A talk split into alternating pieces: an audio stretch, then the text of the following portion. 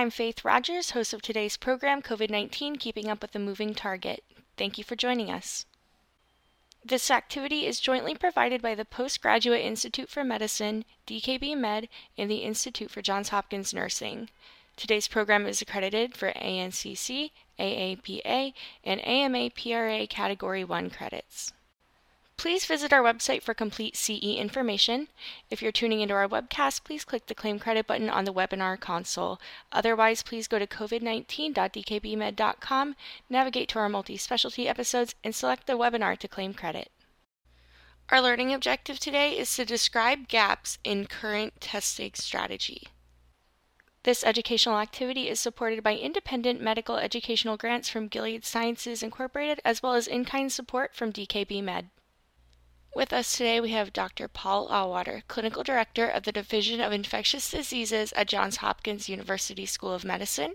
He will be interviewing Dr. Yuka Manabe, a professor of medicine in the Division of Infectious Diseases, the Medical Director of the John G. Bartlett Specialty Practice, and the Director for Center for Innovative Diagnostics for Infectious Diseases. They will be discussing COVID 19 testing. Dr. Manabe, Dr. Auwaerter, thank you so much for both of your times today. Really appreciate it. Thank you, um, Faith, and uh, delighted Dr. Yuka Manabe uh, is joining us uh, for the second part of uh, discussion of uh, diagnosis of uh, COVID-19. And this part will speak a little more about um, maybe perspectives on how diagnostics have evolved over the pandemic and, and also um, the impact of perhaps some future trends. So Yuka, first I might start off, it's been over two years since um, most of us have really grappled with this uh, pandemic virus. Um, what what have you seen uh, uh, as uh, important trends or contributions uh, to the um, uh, area of infectious disease diagnostics um, in response to the pandemic? Well, first of all, I think that we've had an unprecedented focus on diagnostics. I think it's amazing that uh, most Americans know the difference between a molecular test and an antigen test. This is something that, or a rapid test, as some of them call it. This is a time uh, very different from in the past. I don't think anybody ever asked, like, which test did you get, this one or this one, right? And I think that that's great. I think that having that kind of knowledge is helpful. I think for people in our uh, in our field.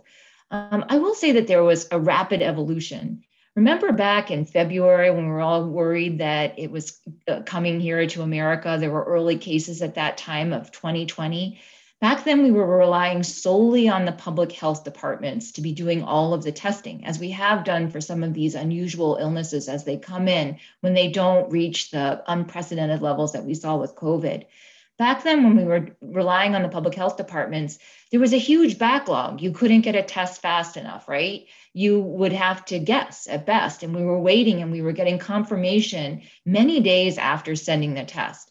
By May of 2020, private um, companies had taken on the bulk of that testing, had been able to get emergency use authorization for molecular tests that could be run in any lab and 99% plus of the testing that was going on was no longer going on at public health departments.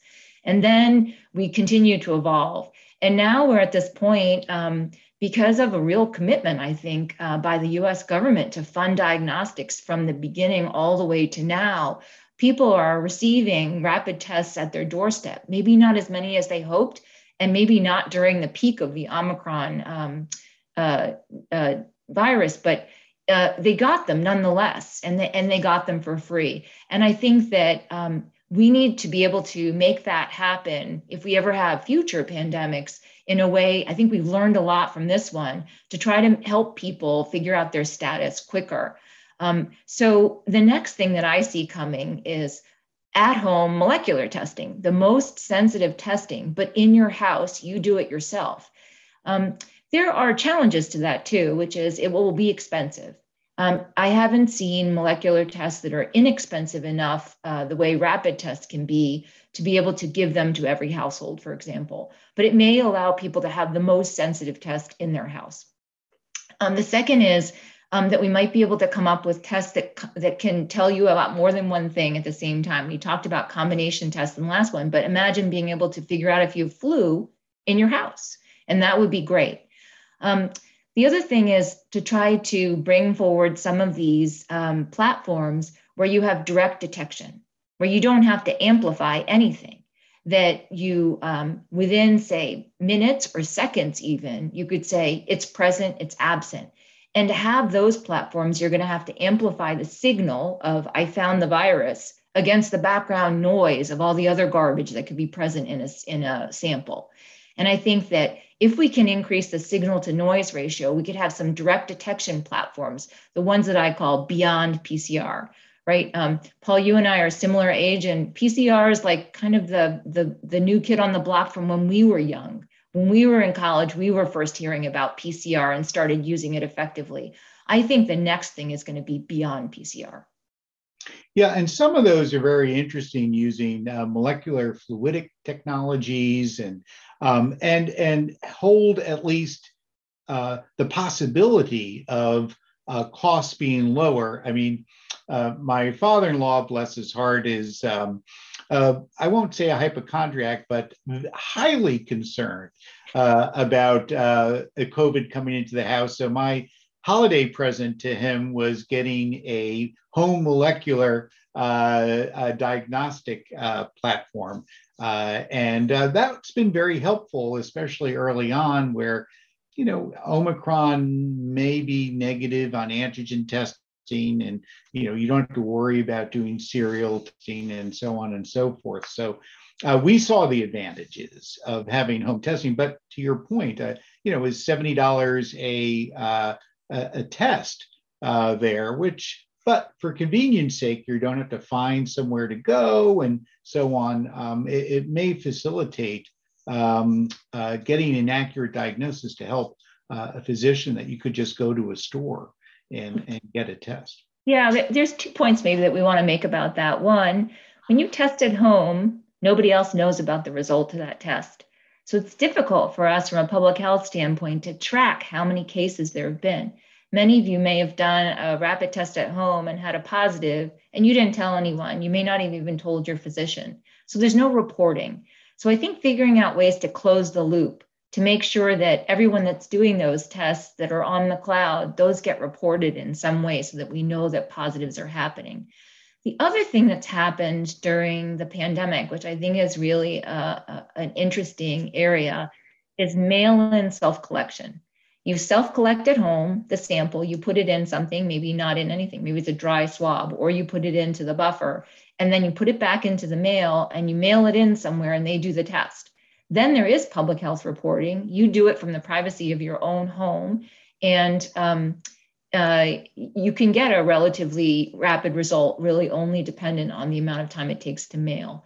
That might not be very good if you're symptomatic, but if you're worried and you want to just do it from the comfort of your own home, that might be really great. That's also been a shot in the arm for sexually transmitted infections. There's a huge number of STIs that are now being diagnosed in that way. So that's another thing that has maybe been a diagnostic silver lining during COVID.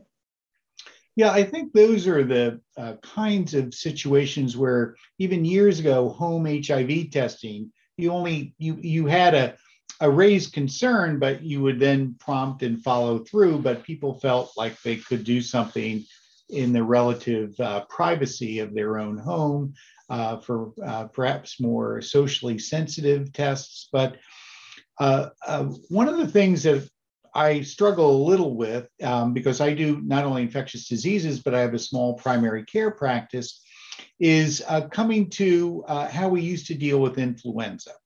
Um, we looked at influenza. I said, well, uh, does my patient have a high risk of severe disease or not?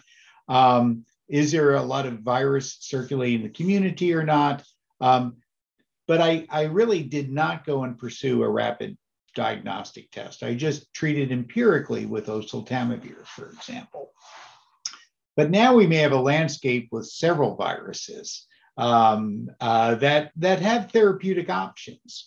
Um, do you see a future where um, we're going to be more reliant on testing uh, than in the past, uh, for example, during respiratory seasons? Or, or, or do you think people are going to say, well, both viruses are circulating. uh, oseltamivir and uh, Paxlovid are both uh, relatively harmless. I'll just prescribe both, but increase costs that way. Well, um, I would say that uh, there's never been a doctor that says, I want less information. If you told someone they could have more information for an inexpensive amount and it was easy, you probably would order it. Part of it is that it's not that easy to get people in, and you also don't want to have somebody who has influenza symptoms in your office giving it to other people. So I think that as the options increase, we also want to try to think about things that are frugal innovation. I hope that some of the cheaper platforms come through and are available to everybody so that getting uh, having diagnostic certainty doesn't cost so much. And if we could get there, that would also be good for the developing world that certainly can't afford to pay $70 a test to tell if somebody has COVID 19. So these are the areas where I think diagnostics need to go in the future. Um, the other thing is uh, if you could also put bacterial pathogens in there in addition to viral pathogens, you might want to know, and you might also want to know whether or not they are resistant bacterial pathogens. And as we start to have this ability to have combination tests that can tell you multiple things for an inexpensive price tag, you might be very interested. And those are things that we're thinking about also in the area of STIs. So, do you have gonorrhea? Is it sensitive to ciprofloxacin? Could I give you oral ciprofloxacin um, as an option for someone who uh, can't come in or has some other reason to not want to get an injection? So, these types of things, having more information would be better, but there's a cost trade off, and I think that that's where we're coming. If we can make that price point lower, I don't know, would you would you want diagnostic certainty if you could get it easily for a low price point? Yeah, I, I agree. I could see, I mean, uh, an ideal future might be that you have a, uh, a rapid respiratory panel at the drugstore. You have a rapid STD panel. Uh, mm-hmm. you may have a rapid diarrheal panel, a rapid UTI panel. You can imagine these uh, potentially, um, and it may be something that um, you know drugstores have a little room, and you just provide that, and they have the reader there so you can do it. I mean, not, uh, instead of just in your own home. I mean, you can imagine these things um, becoming much more incorporated. We already see it with minute clinics and urgent care centers, uh, where the barrier um, hopefully is lowered for people to get a test. Um, and you're right, going into doctor's offices, uh, bringing an ill patient in there is something we didn't do during the pandemic. I think it does bring up the issue of insurance companies, though. Insurance companies have to recognize that that kind of CLIA waived point of care testing is um, cost effective. So I think understanding uh, the cost of that test compared to the cost of empiric treatment, they may actually say better to know and to mm-hmm. treat specifically for what you have. Um, and I think that exposing people to less unnecessary medication is certainly something that we all strive for. So I do like that pharmacy model. I will say that pharmacies are coming under pressure now. You're going to do everything in the pharmacy. So at some point, uh, pharmacies aren't going to be able to handle all of this work. And um, we're going to need to have more people and more space devoted to that. And you have minute clinics, but you might have minute diagnostic clinics that will be slightly different. But insurance companies are going to have to recognize that as having value. Otherwise, they won't pay for it. If they won't pay for it, if no one's going to pay for it, I don't know that I would spend $100. I would tell my doctor, just prescribe me something. So I don't think people are going to go out of pocket for that. So at some point, if that's considered part of quality healthcare and it gets paid for, that's going to be important. So this is a regulatory landscape that I think is going to get complicated, but is important to work through. Yeah, absolutely. I think you make some exceptionally solid points on this that um, uh, need to be carefully worked through. And, and, there needs to be advocacy, I think, so that diagnostic companies uh, don't feel like there's a limited market ahead because it's a self pay option uh, compared to uh, being incorporated as part of their um, insurance coverage. Yeah, and just so you know, there's only two states right now, for example, for STIs that will cover mail-in self-collection. It's California and hopefully Maryland. That just came to the state legislature this this uh, term. And um, so I think there's a recognition that we might be moving in that direction. But if you think about the continental United States, it's still very few states that are recognizing that as important. But asking if you are a covered person with insurance, that this kind of mail in self collection ought to be covered by insurance companies so you can know your status. Will be interesting to see how this plays out. Yeah, I, I, I agree. And, and perhaps as you started off this segment, the um, r- raising of diagnostic awareness, not only uh, of um, patients and the general public, but even of physicians. I mean, I think back to 2019 when I really had to explain the difference in a rapid influenza diagnostic test versus a, a molecular test and, and how they differed uh, becomes incredibly easy now uh, in this particular case. The um, last few years have brought tremendous advances. Um, you could, uh, in closing, what, what are some of the gaps or, or the needs that you think uh, should that we should be thinking about not only as individual practitioners, but uh, even within the diagnostic community as uh, working with either regulatory agencies, funding from the government, or insurers?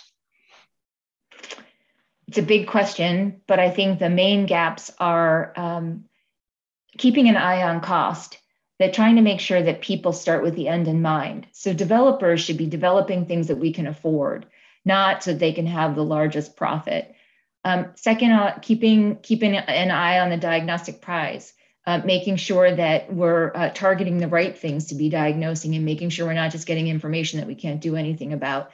Uh, um, and then, uh, and sometimes something that you can't treat is okay to know because then it may save you from giving antibiotics, for example, to somebody that uh, didn't require them. And then um, finally. Trying to have some equity of access, right? Uh, we saw great inequities during COVID-19 pandemic. And right now we know that there's inequitable access to diagnostics. Um, people who have insurance might have an easier time getting. We should make sure that we have equal access, uh, not just here in developed countries, but also in the developing world, where diagnostic certainty comes at a much higher price and often is uh, uh they it's foregone altogether. They don't bother. And so um, I think that thinking about access as we have with vaccines and everything else should also apply to diagnostic access. And finally, that um, that uh, innovation without access is really not innovation at all. So again, starting with the end in mind, making things that are innovative but also can be available. I hope one day we get to the point where um, you remember Star Trek, uh, where Scotty would just wave a wand over and tell people what they had. I mean, we're not quite there yet, but wouldn't it be great to walk through an archway that's detecting whether or not you might have one of these viruses and flag and say maybe that person should not go into that arena? And I think that we are starting to see breath tests for volatiles, for direct detection, many things that I think are really exciting. Um, so um, I personally am super happy that this is what I decided to do with my life. I think that diagnostics are going to have uh, have their day and be part an important part of the armamentarium of physicians and other care providers. Uh, Yuka, I, I want to thank you for all your comments and agree that the pandemic has raised the uh, profile of diagnostics and and having someone with your expertise, uh, I think, is just critical and, and hopefully the advocacy to also um, make lives better for our patients uh, and, and also easier within the medical system by many of the aspects that you raised. So thanks so much. And thank you for uh, the audience for listening to these uh, two programs.